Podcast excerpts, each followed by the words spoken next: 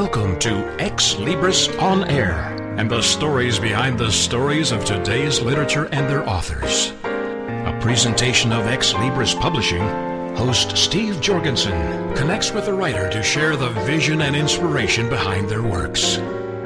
Insightful, informative, and always entertaining, please welcome host Steve Jorgensen and this week's edition of Xlibris On Air. The title of the book, Woman, Can I Tell You Why? The Answers You've Been Waiting For. And the author is Harlon Bell. And Harlon joins us now on Xlibris on Air. Hello, Harlon. Hello, how are you? Well, you're a brave man. I guess I guess I would have to be right to, Right. to, to talk about something on this. Well, we got to let everyone know right away. Harlan has been married happily for 19 years. Two daughters. Two daughters. Yes. Okay, so you got women all around you. yes. But there is a warning here, everyone. There is a warning. This book is simply breathtaking. This is not a book for the faint hearted or the feeble minded. If you can handle the raw, naked truth, then by all means, this book is for you. So there you go, everyone. Absolutely. You've left nothing to the imagination, as you put it. Right. So tell us about yourself, Harlon. I mean, this is bold. This is beautiful. This is uh, going to make some people smile. It's going to make others go, uh Going to make others really mad. Absolutely. well, you know, I'm uh I'm I'm from Texas and um I've been married, like you said, you know, nineteen years. Uh, you know, definitely happy, definitely uh, you know, you of course that comes with turbulence. So happy a happy marriage is not something that like you get married and then everything is blissful from day one. No, you still you still disagree, you still you still have your your arguments, you still have, you know, your your growing pains and things of that nature. But what makes it happy is that you understand that and you stay there.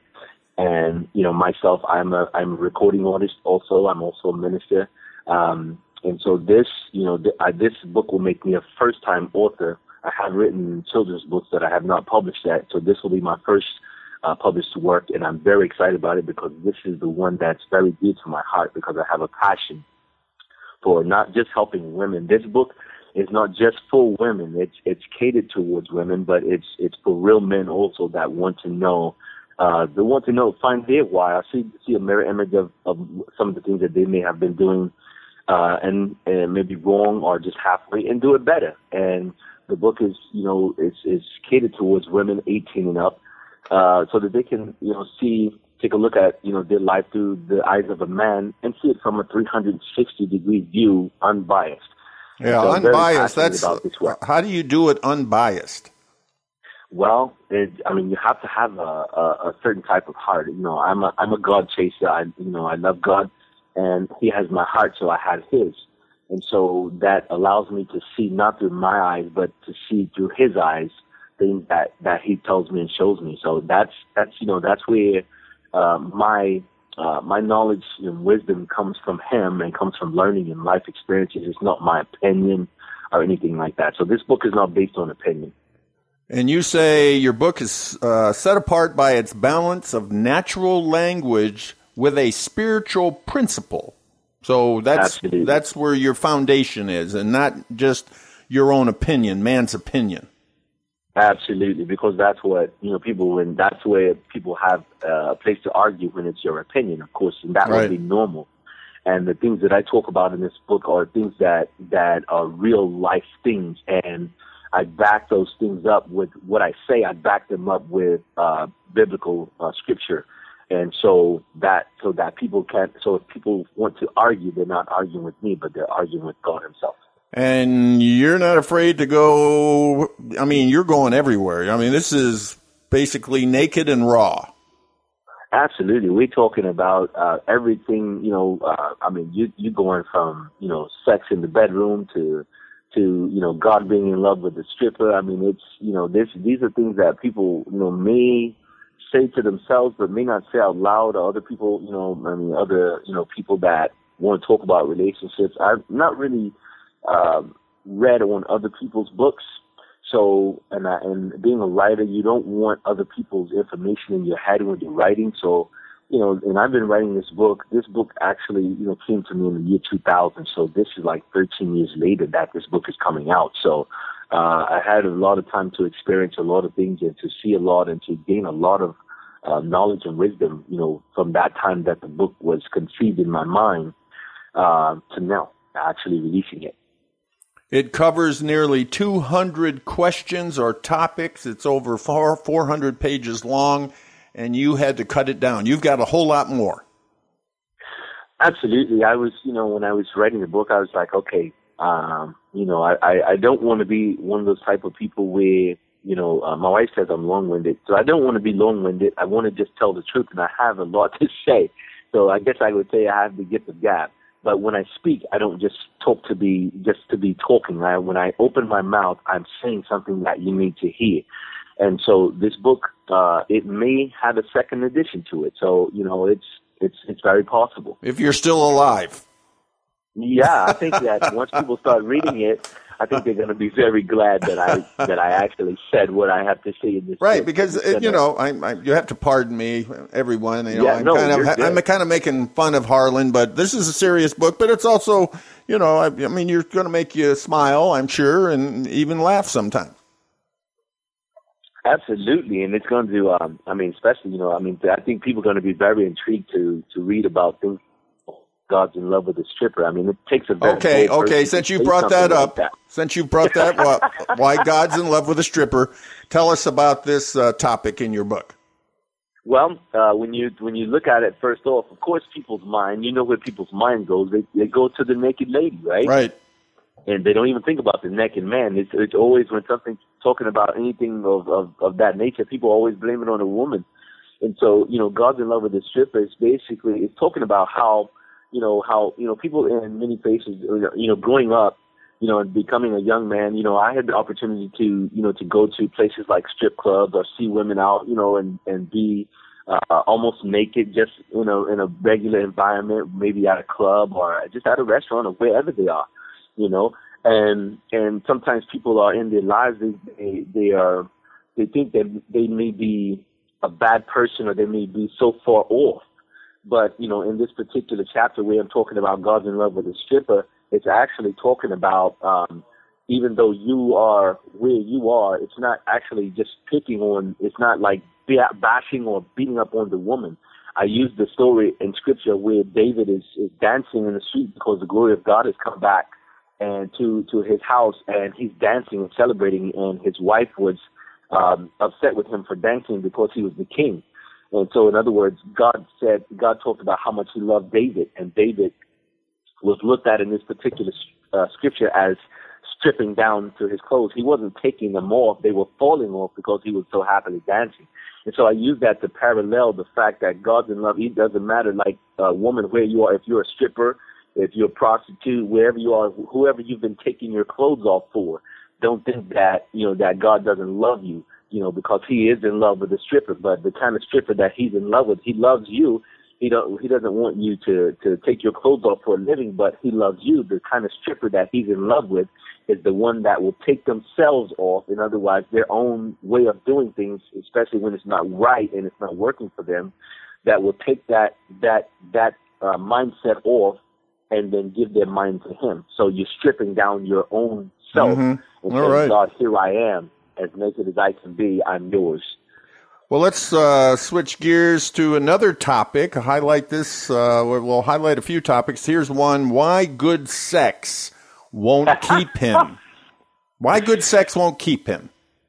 Absolutely, and I don't know which um, it's um, on one of those. Uh, it has a very bold statement on it. I don't know if that's the one that you're looking at, but you know, it's a it's a definite uh, myth and misconceptions from women that uh, women think that they can give men good sex and cause him to be with them or want to uh, be make them their woman or maybe even possibly marry them. You know, so you have this this this thing in the world where we have in society where people uh, have been you know um, conditioned by TV, songs that on the radio, movies, and things of that nature, commercials.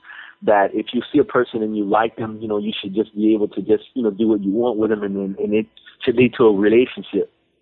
Well, that's not working for women, and it's not going to happen. And when women have this thing in their head where they think if they give a man really good sex, meaning they they do, you know, whatever they do that they think is makes them a good sexual partner, they think that that's going to make the man want to stay with them and just you know be with them only and maybe you know marry them. And that's not the case. Men don't operate like that.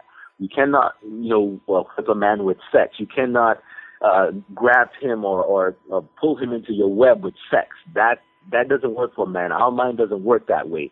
We for us, sex is a release, and it's passionate if we love you, and and and that's what we want it to be. But in just a normal setting, even in marriage, for a man, it's more focused on a release, and, and for a woman, it's emotional. And so she thinks that because she gives us sex, that that's going to cause us to have some type of heart right. beat that's going to say, "Oh, I want to marry this woman," and it's just simply not the case. Well, get ready for the fireworks on this one. Uh, why you love PMS? All you women out there, you love PMS. That's what Harlon's going to tell us. Absolutely. Go ahead, Harlon. Look out! Look, you may have, you better have duck though. There may be some just, things flying did. at you. I just did. this one, this one here, it, it, it, on first sight, everyone is going to think I'm talking about a woman's menstrual cycle. Right. And and of course, it has nothing to do with that. And I love the fact that you know when when when God gave me this book, He gave me titles and things that would just really cause people to to to, to break out in the conversation. What is He talking about? You know, and so so that that way they can dig into it and find out because when they dig into it, it's like a diamond. There's so much beauty in it. There's so much life in the words that I'm speaking.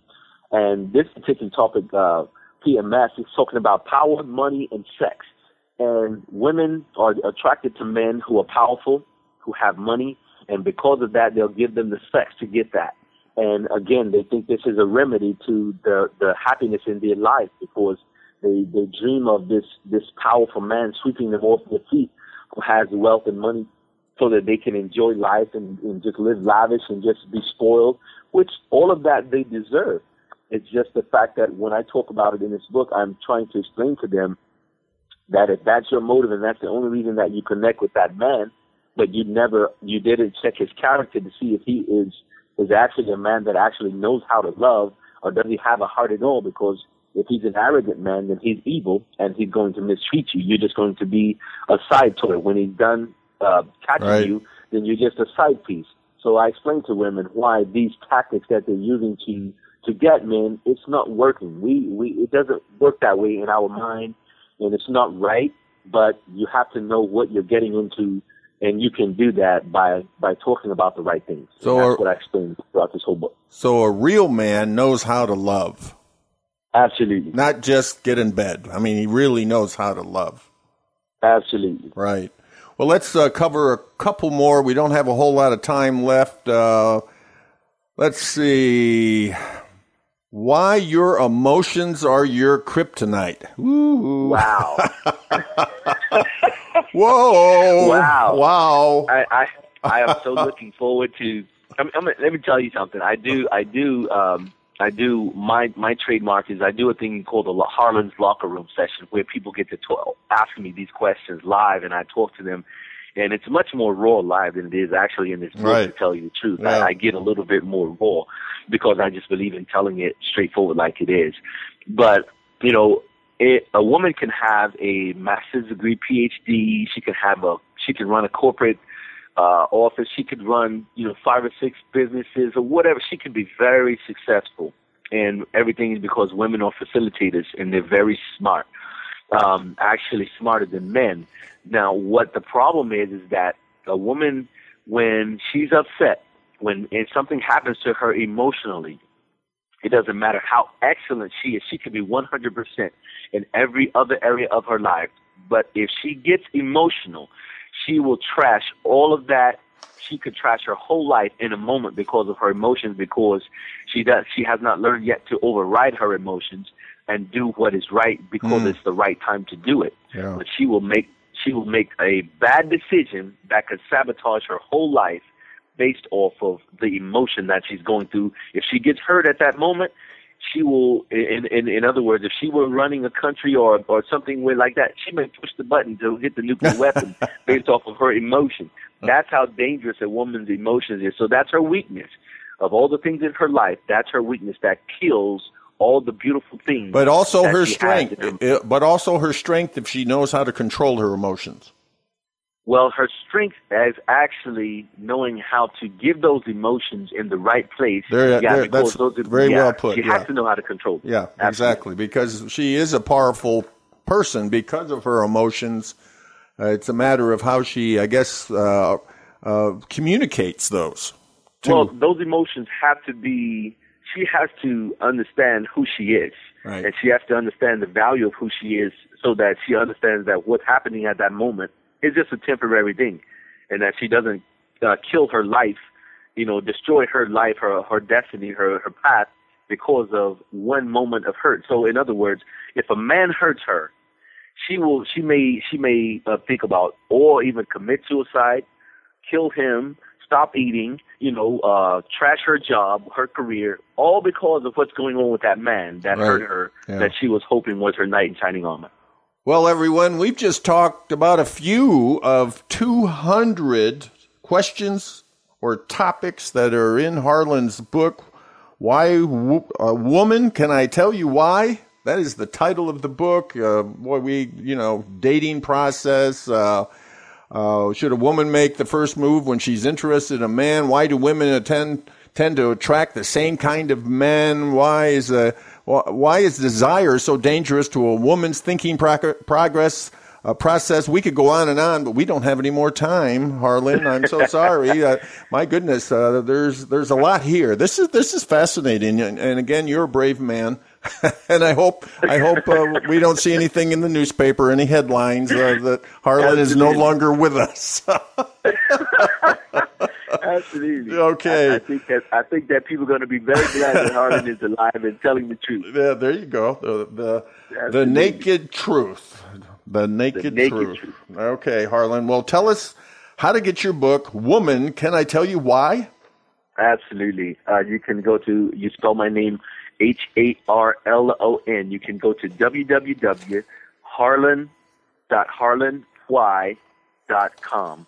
And you can just, uh, and it'll go straight to the book. You can order it right offline, or if you at your, you can order it from any bookstore through xlibris.com. That's X L I B R I S. Ex Libris Publishing, and you can order that from any bookstore in the world, or you can order it anywhere online in the world at harlonwhy.com or xlibris.com. Well, thank you so I much. forward to all the reading. Thank you, Harlon, for being with us on Xlibris on Air. Thank you for having me, and it's been a pleasure. Xlibris returns after these short messages.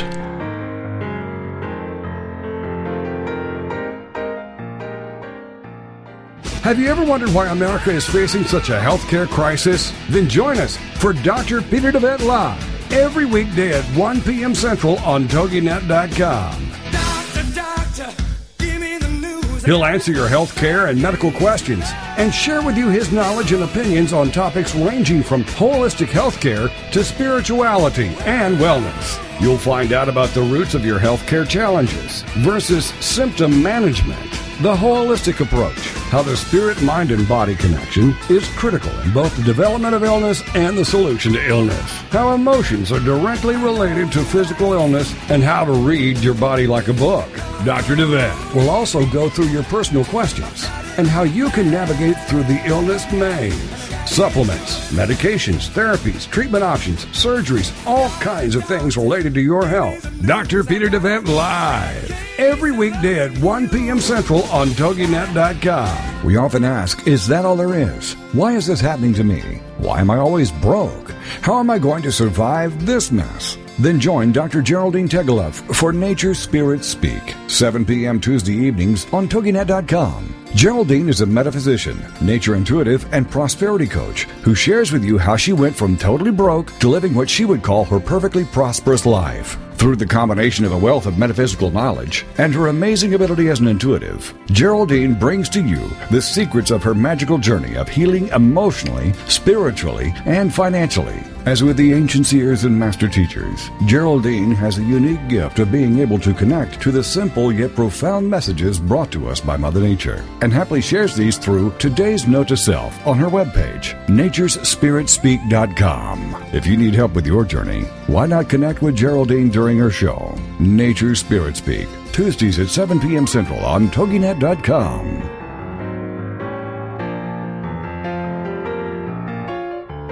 Welcome back to Xlibris with your host, Steve Jorgensen. The title of the book, this book of poetry, Look Beyond. And the poet is David Meyerhof, and David joins us now on Xlibris on air. Hello, David. Hello. Uh, great to have you with us, and we're looking forward to hearing your poetry. We'll do that uh, later. Uh, right at the moment, I'd just like to read a few things for everyone, just to get an idea of about what David's poetry is all about. In his book, Look Beyond, you say this How can you cope with an emotional upheaval in your life? My book, Look Beyond, explores that question and offers ways of helping you. It's a, a journey you call of self discovery and empowerment. Poems are based on real life situations, people, events, and thoughts grounded in down to earth reality. This is a life changing kind of book of poetry, wouldn't you say? Yes.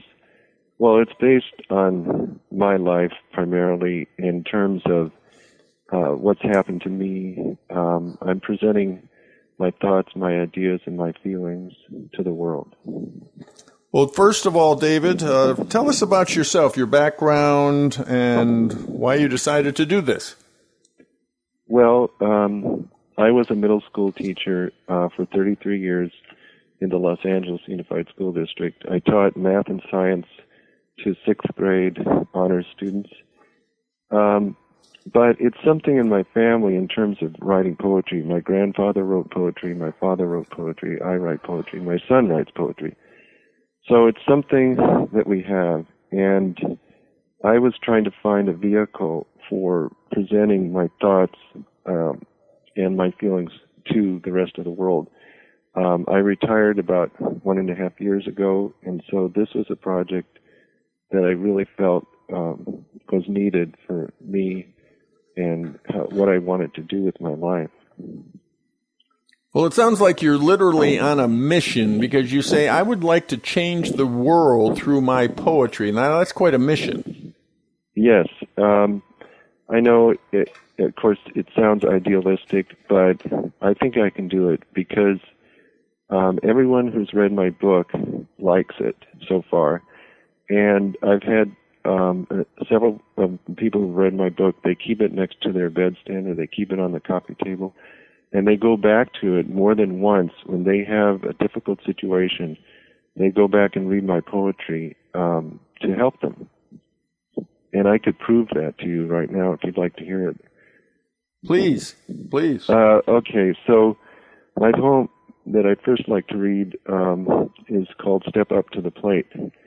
No one knows when or where you will be called upon to step up to the plate.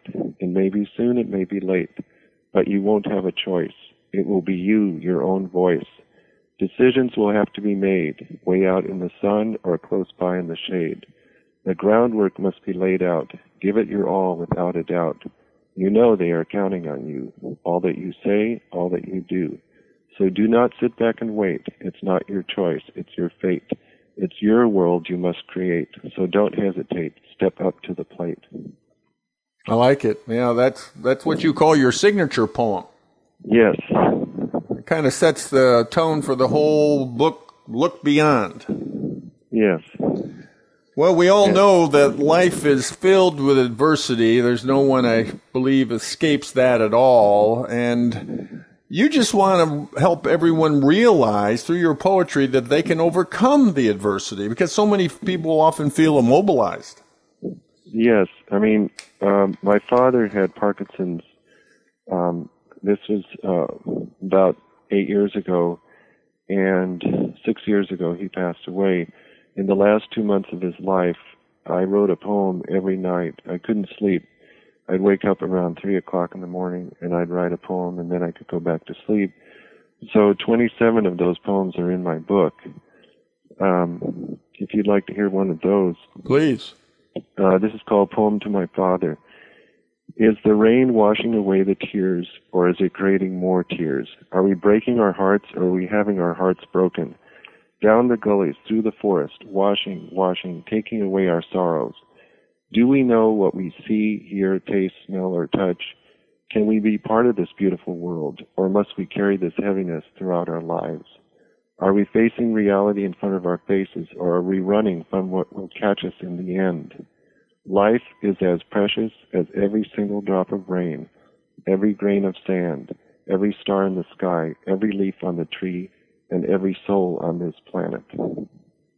Yes, yes. So when we look for the future, uh, when we just kind of contemplate the challenges that everyone seems to be facing in this very complex, confusing world, uh, you see hope.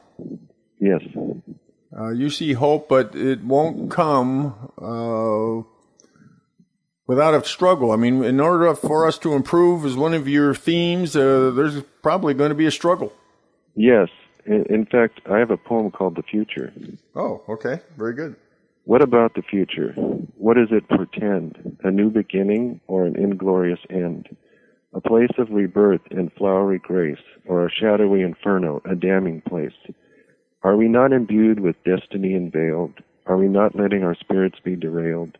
We cannot flounder or fall on the ground. There's so much to learn, so much to be found. Our hearts must go ahead. Our desire for knowledge must be fed. There is no time to stop or delay. We are bursting with pride. We will not stray. We grasp with all our might that uplifting passion, that brilliant light. We climb the tallest tower, the highest peak, our steps of life. Our future is what we seek. Hmm, very well said. So, in order to bring this change about, we need to reach deep. And that Yes. takes courage, doesn't it? As you point out, that takes courage. You know, you pointed out with your poetry. Yes, I mean, I I believe that there's a spark inside every person on this planet that needs to come out, and I will do whatever I can to bring that out. And I feel I can do that through my poetry. I can do that through presenting my life story also to people. And so, once that comes out, then you can deal with it, and you can create it, you can uh, develop it, and I've always encouraged everybody I've met that when you have problems and situations, that you write it down, that you draw, that you get it out, because if you keep it inside, it will hurt you and it will go not have a good end to it. And, and you really believe, sounds like with all your heart, that one person, like yourself, one person can really make a difference. Yes, um, my father was rescued um, from Germany, um, and my grandparents were rescued by a man named Varian Fry. Varian Fry uh, rescued 2,000 Jewish people from Germany, including Marc Chagall. So, my father um, created a foundation to educate people about Varian Fry, and one thing that he said is that one person can make a difference in the world. And he was talking about Varian Fry because this one person sacrificed, practically sacrificed his life to save 2,000 people. But I would like to be that person also, in maybe a slightly different way. Well, you couldn't ask for a greater noble cause than doing what he did. Obviously, uh, he will be blessed and sure is blessed for doing that. Your 60 collection of 60 thought provoking poems, this journey of self discovery and empowerment. Why don't you share another one with us? Okay. Um, well, this will be a little bit lighter, um, and it's called Hugs. Why is it that hugs are so great? Why are they worth their weight in gold? Well, you know they never grow old. Is it the tender warmth that hugs provide, or the meaning, the feeling inside? Yes, all of the above and more. They open the human door. Relatives, friends, comrades all, open your arms, break down that wall. Reach out and hold your fellow being. Open your eyes beyond what you are seeing. A simple yet beautiful act. A journey of one's soul. A basic fact. When you connect and surround, you join a better world so profound. Well, hugs always seem to make all the pain go away. yes, the hugs are great. Uh, seems like when I get hugs from my grandkids, what more do you need? you know? Yes. Yeah, they're magic. Well, um, it's going to take courage, as you point out. Uh, we've just got to challenge ourselves. That's what you write to improve the quality of life in our world. So it's it's really, uh, like you say, we all make it. We can all make a difference, but it really comes down to that one person challenging themselves. That's a that's a a, a big challenge in itself. Just to think about that.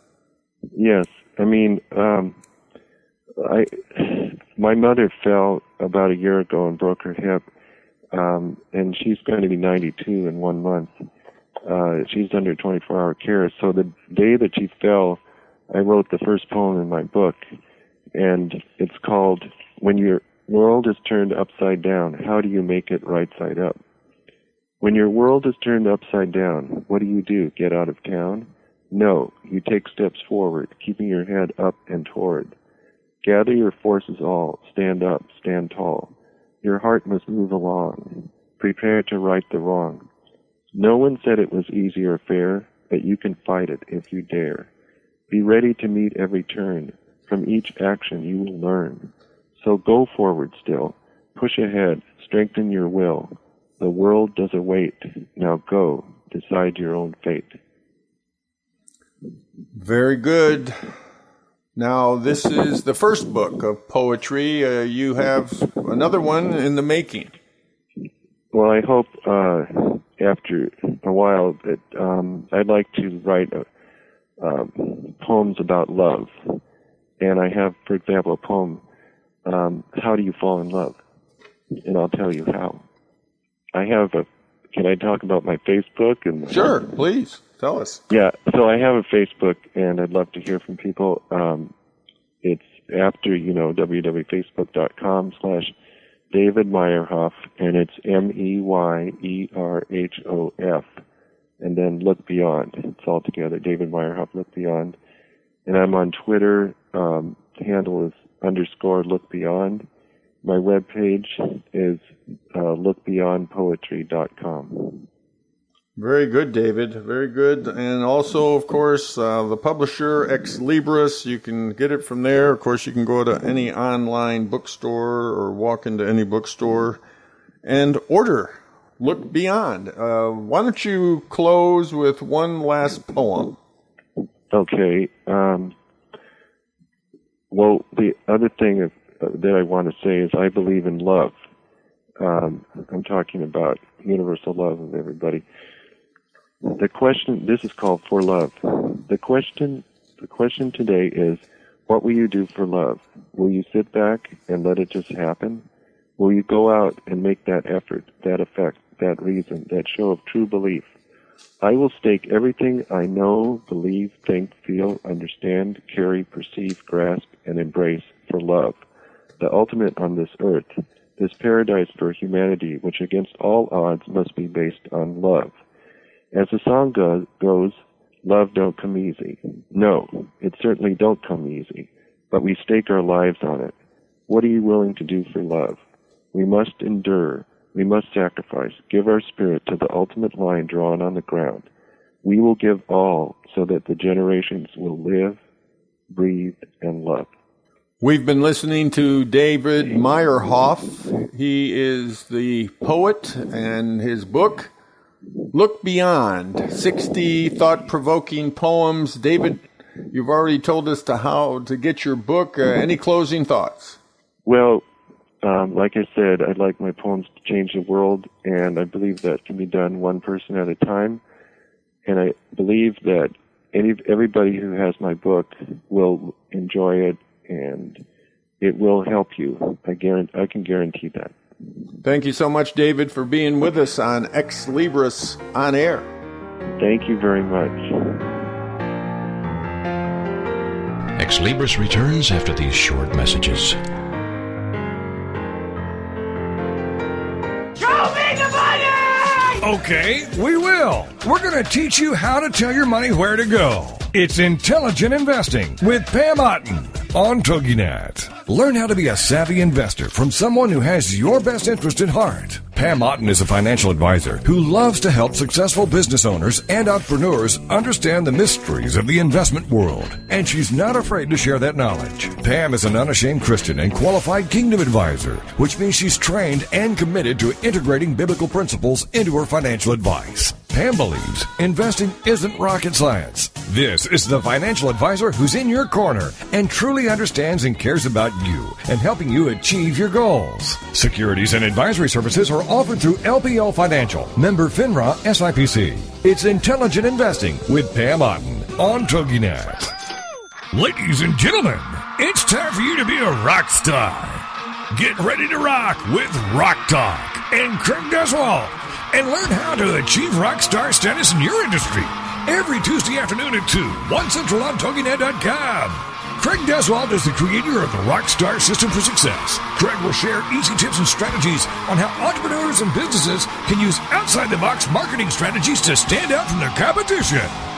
Each high energy show will feature interviews with celebrity rock stars as well as business rock stars. For more on Craig, the show, and the Rockstar Marketing Boot Camps, check out the website, CraigDuswalt, D-U-S-W-A-L-T.com, so you can learn how to be perceived as an expert and celebrity in your field, so more people come to you to buy your services and products.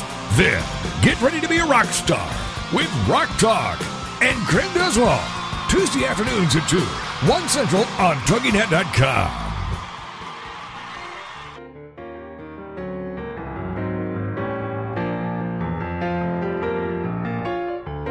Welcome back to Xlibris with your host, Steve Jorgensen. The title of the book, Luck of the Irish. Poignant saga of an Irish family arriving in England just at the outbreak of World War II. And the author is Ronnie Carroll. And Ronnie joins us now on Xlibris on Air. Hello, Ronnie. Hello, Steve. Nice to speak to you. Well, great to have you with us. Uh, this, in essence, is your autobiography and also a story of your whole family at a very, very critical stage of the war and you landing, as you say, arriving in England just as the war starts and just tears the family apart. Let me, let me uh, read a couple things again that the, how you describe this, just to kind of set the stage for everyone. Okay. My, my story, as you write, describes the poor conditions existing in the west of Ireland in 1939. The difficulties of migrating to London, England, and the shock of realizing that we had spent our remaining and limited resources only to reach the insecurity of England just entering World War II the government immediately ordered all children to be evacuated out of London. And of course, that meant being torn from your mom and dad and given to these foster parents. You didn't know who they were at all.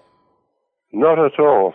They were strangers to us and not very welcoming either. They just wanted the money. The government was paying quite uh, an attractive sum of money to persuade people to take the evacuees in as lodgers.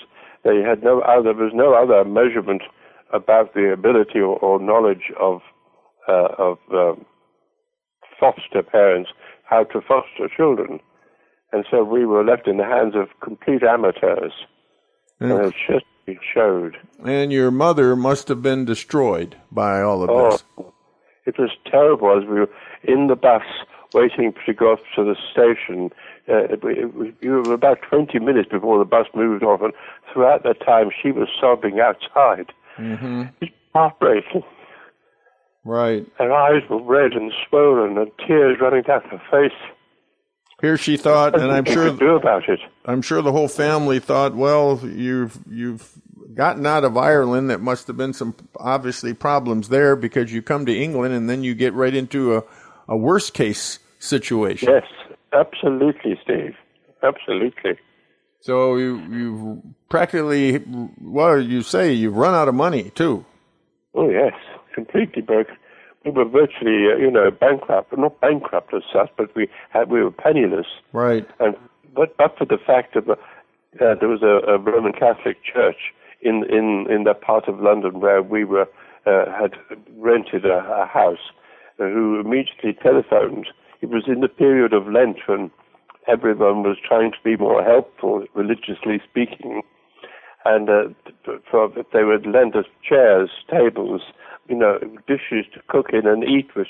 We had nothing of that sort, and and the, the church rallied round, and people came to our door and gave us you know, chairs and mats and everything in little bits they had to spare, which was wonderful, most inspirational. So that that's uh, how it got us a bit started. Right, but uh, then uh, then your father your father uh, made a huge announcement to everyone. Oh gosh, yes, I'll never forget that. He, he he came back into the house. He'd been drinking with men, other men. He, he was looking like he was a hero, and he said, "I've just signed up, you know, documents, and I'm joining the army." You know, expecting us to cheer. But my mother was so shocked uh, to hear this. You know, the the uh, our, our breadwinner.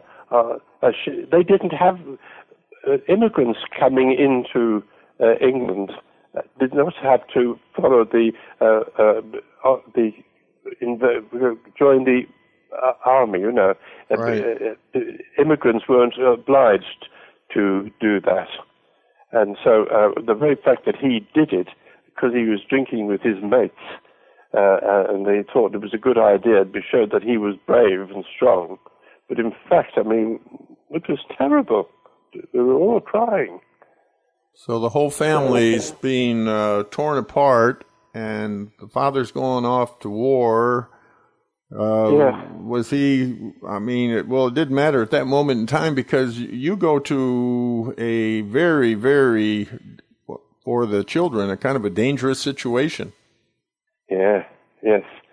Initially, we were uh, channeled off to the first. The first place we went to uh, out of London was Norwich, a nice, good old-fashioned city, uh, and there we were in the hands of a, a very elderly couple, and uh, all four of us in in one little house. Anyway, uh, it it wasn't a, a, a few days later. The uh, inspectors for the evacuee system came to the house, and they were shut in the room with my parents, talk with my mother, talking away. And eventually, they asked my elder sister to go into the room and join them. And then, uh, half an hour later, we were told to pack up our things. We were going to be returned to London. And I never, never knew the reason for this until my elder sister was dying. And I asked her, what, why did we leave that house so soon? And she said, Ronnie, we weren't going to tell you. She said, the man of the house was a paedophile and he was putting his hand under my skirt all the time. You know, that's, she said, that's what caused it. And I ran to the na- a neighbor and the neighbor called the police. Hmm. And that's how we were removed and we went back to London. And the next thing they did, th- then they sent us right the way down to Camborne in Cornwall, where a nice couple, really nice couple, looked after us for several months. You know, it was like going on holiday because they took us down to the seaside and we played games and had picnics. And, and a, a couple of weeks later, the man of the house received documents uh, or, or, or, uh, ordering him to report to the locus, local local uh, office for for the army, and the woman who wasn't uh, felt able to look after four children on her own in that house, and had with great apologies and tears, she put us on a train back to London. And then, as it happened, one of the worst wars, uh, raids of the war occurred when we were back at our original house, and that is we had uh, um, German bombers were bombing the area we were living in because there was a, it was a big gasworks area, and the bombs were falling down, and we could hear the sirens going, the explosions, and then we heard a, a, a plane crashing in our road close to us.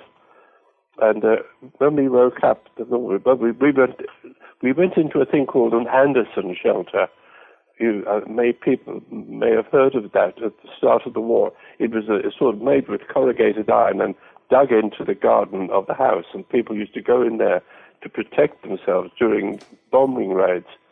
Well, we were in there all night, and when we eventually arrived, came out in the morning, all the windows of our house were broken, and big sh- bits of shrapnel were broken uh, from of German airplanes were lying around the garden. And when we tried to pick one up, we got burnt. It was so hot. And we found a neighbor of ours got killed. She had a cat who was meowing play, in the garden piteously. And she went out to bring the cat in, and she was hit by a piece of shrapnel and got killed. So that was a, a friendly neighbor got got lost, and other houses in the road had been completely shattered. So that was our, our first direct experience of the war. Right, and and because of this being torn from your mom and your dad is gone, it really had it's beyond comprehension, really, of the effect, psychological effect, especially on your brother and sister, right? Yes, the, the older they were, the more they realized um, the consequences of what was happening. That the, myself and my younger sister were, were still too young. We thought it was a big, exciting adventure. Mm-hmm. We soon found out it wasn't. Because so, you, uh, you eventually we were then uh, um, the authorities um, uh, placed us in, in a new place. They sent us uh, out to Essex, uh, a place, a little tiny village called Stock in Essex, and um, we were lined up in the schoolroom, and um, uh, people came and looked and looked at us, and, and so my brother, who was a very attractive blonde, blue blue-eyed boy, uh, someone says, "Oh, I'll have him," and the uh, woman in charge said, "I'm afraid." you'd have to have his younger brother run as well. What, him? She said in, in this real London Cockney voice. Uh, and she said, yes, but you get double the money and you get their ration books. Oh, she said, oh, they, that, that's different then. Okay, yeah. I'll take the little bugger as well. So your brother uh, was six and a half and you were three? Yeah, I was four by the four? stage. Okay. I can't, a bit older by that. And uh, the girls, um, the uh, the authorities, knowing the impossibility of placing four children from one family, so put, sent the two girls to a convent.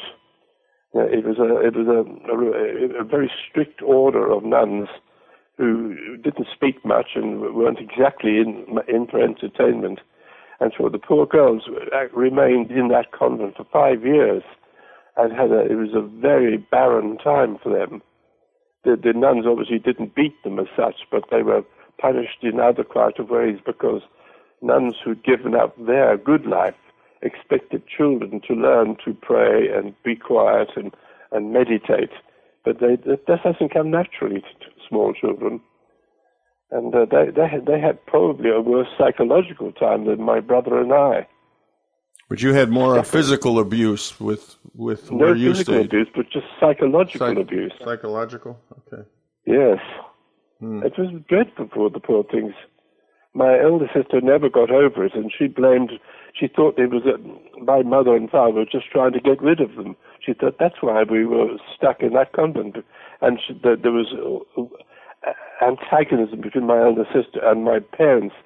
Well, my father had gone gone by this time. Uh, but she, she blamed my mother for her putting it in there. But of course, my mother didn't have a choice in it, in the matter. And there was awful tension between them.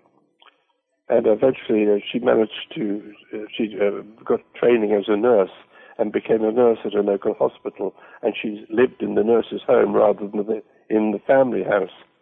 So And your and your that there, Steve. and your two sisters and your older brother really had they suffered tremendous psychological damage. Oh yes, they were. Well, then you know, as as events developed, as they grew up and tried to have uh, normal work and jobs, and their their psychological state was not very good, and they were not holding jobs, not getting on well with other people. So that that was the sort of side effect that you had from from being locked up in a convent, I think. Uh, um, as as we got older, uh, my brother joined the Royal Marines, and uh, uh, and I, who had been with him all the time, I wanted to do the same thing, but I wasn't as fit as him, so I didn't get accepted by the Royal Marines. Instead, I was able to join the Royal uh, the the, um, the Royal Signals, the Signal Regiment, and I I did that for three years, and I I, I got on well. It was, it was interesting work because we were dealing with, uh, um, you know, top secrets and things like that. So mm-hmm. it was Mm-hmm. It was quite exciting for me. And out of your the four children, you seem to fare the best, mainly because you were so young when you went through all of it. You think? Well, I don't know. The one who suffered worst was the very youngest, the, the little girl who was three Oh, when it okay. all started. So she she led the most awful life. If you ever attempt to read a chapter on her life, she got made pregnant very early on by an American GI. Sorry, not you, Steve.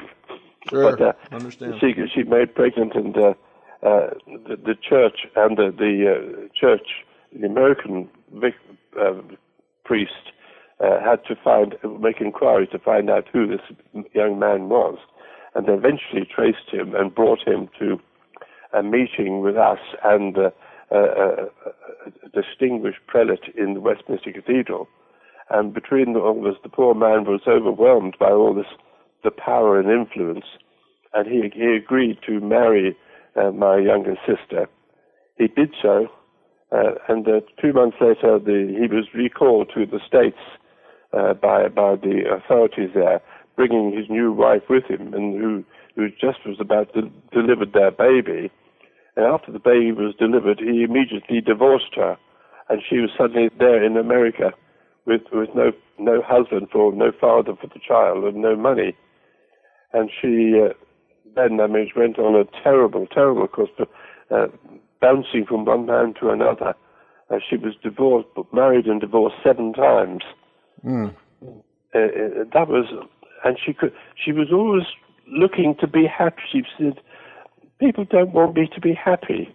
And I, I was as young as I was. I kept trying to tell her that you don't get happiness by looking for happiness. It's, you only get happy when you're actually doing good things and helping other people. She didn't understand that. Uh, was understandably because uh, she she just felt miserable and she'd never had a successful relationship with anybody. And she died very early on and was she'd lost her lung through smoking. She'd been she was an alcoholic. She had um, you know um, diabetes, and she, that mixture of things killed her uh, in her fifties. And I was the only one capable in my family able of going over to America to her funeral. Well, and So thus the it. title "Luck of the Irish," very uh, ironic, obviously, with your title and the luck of the Irish. I guess because most people don't understand, they always think that that's such a positive phrase. Yes, they do, don't they? Yes. It, it's, uh, uh, unless people had, for any reason I can't understand, had read bits of Irish history and found out from the, the Irish were, although a rebellious lot, we Irish were, and the the uh, we all our, all the lands and good property and the good fields, you know, for agriculture were, were taken by uh, you know distinguished uh, people in England. Uh, lords and ladies were given chunks of Irish land, and so always this resentment of the, the Irish who remained was being having lost all their opportunity of making a success of the country, never did.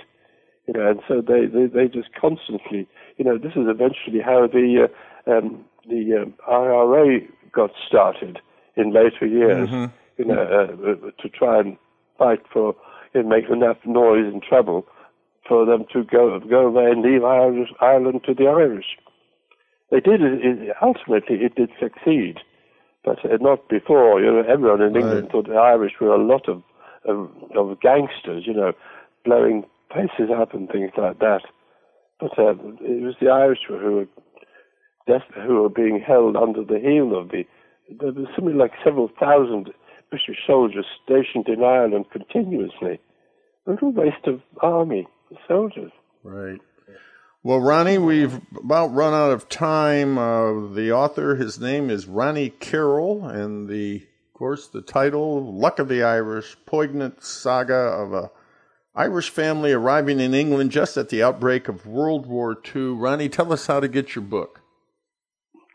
Well, uh, it's available through most uh, online booking shops. Like I don't know, you have Amazon in America, Sure. but there's a, there's online uh, all booksellers all around the world, and just by going to your local online uh, site, like, like in in England, it is Amazon, and just get, put the name of the book, and then you can buy it direct, and it'll be sent by the you know immediate post and arrive as a little parcel. There you go. Meantime, of course, we are opening up uh, small private bookshops, but it's the big ones like Amazon, who that I see online uh, Right. booksellers that are the ones that you should go to. Well, thank you very much. Until Thank you very Sorry, much, George. Ronnie, for being with us and sharing your story, which obviously uh, really uh, takes us right there, right into the midst of all the trauma and the tragedy of these events back during World War II, and of course the the uh, effect that that had on you and your brothers and sisters, or your brother and sisters, and of course the effect on your mom and your dad. Uh, thank you so much for being with us on Xlibris on air. thank you for having me. Let's wish everybody else good better luck than we had. Join Steve Jorgensen next week at the same time as he explores the passion and the inspiration behind the works of today's authors. Right here on Xlibris On Air.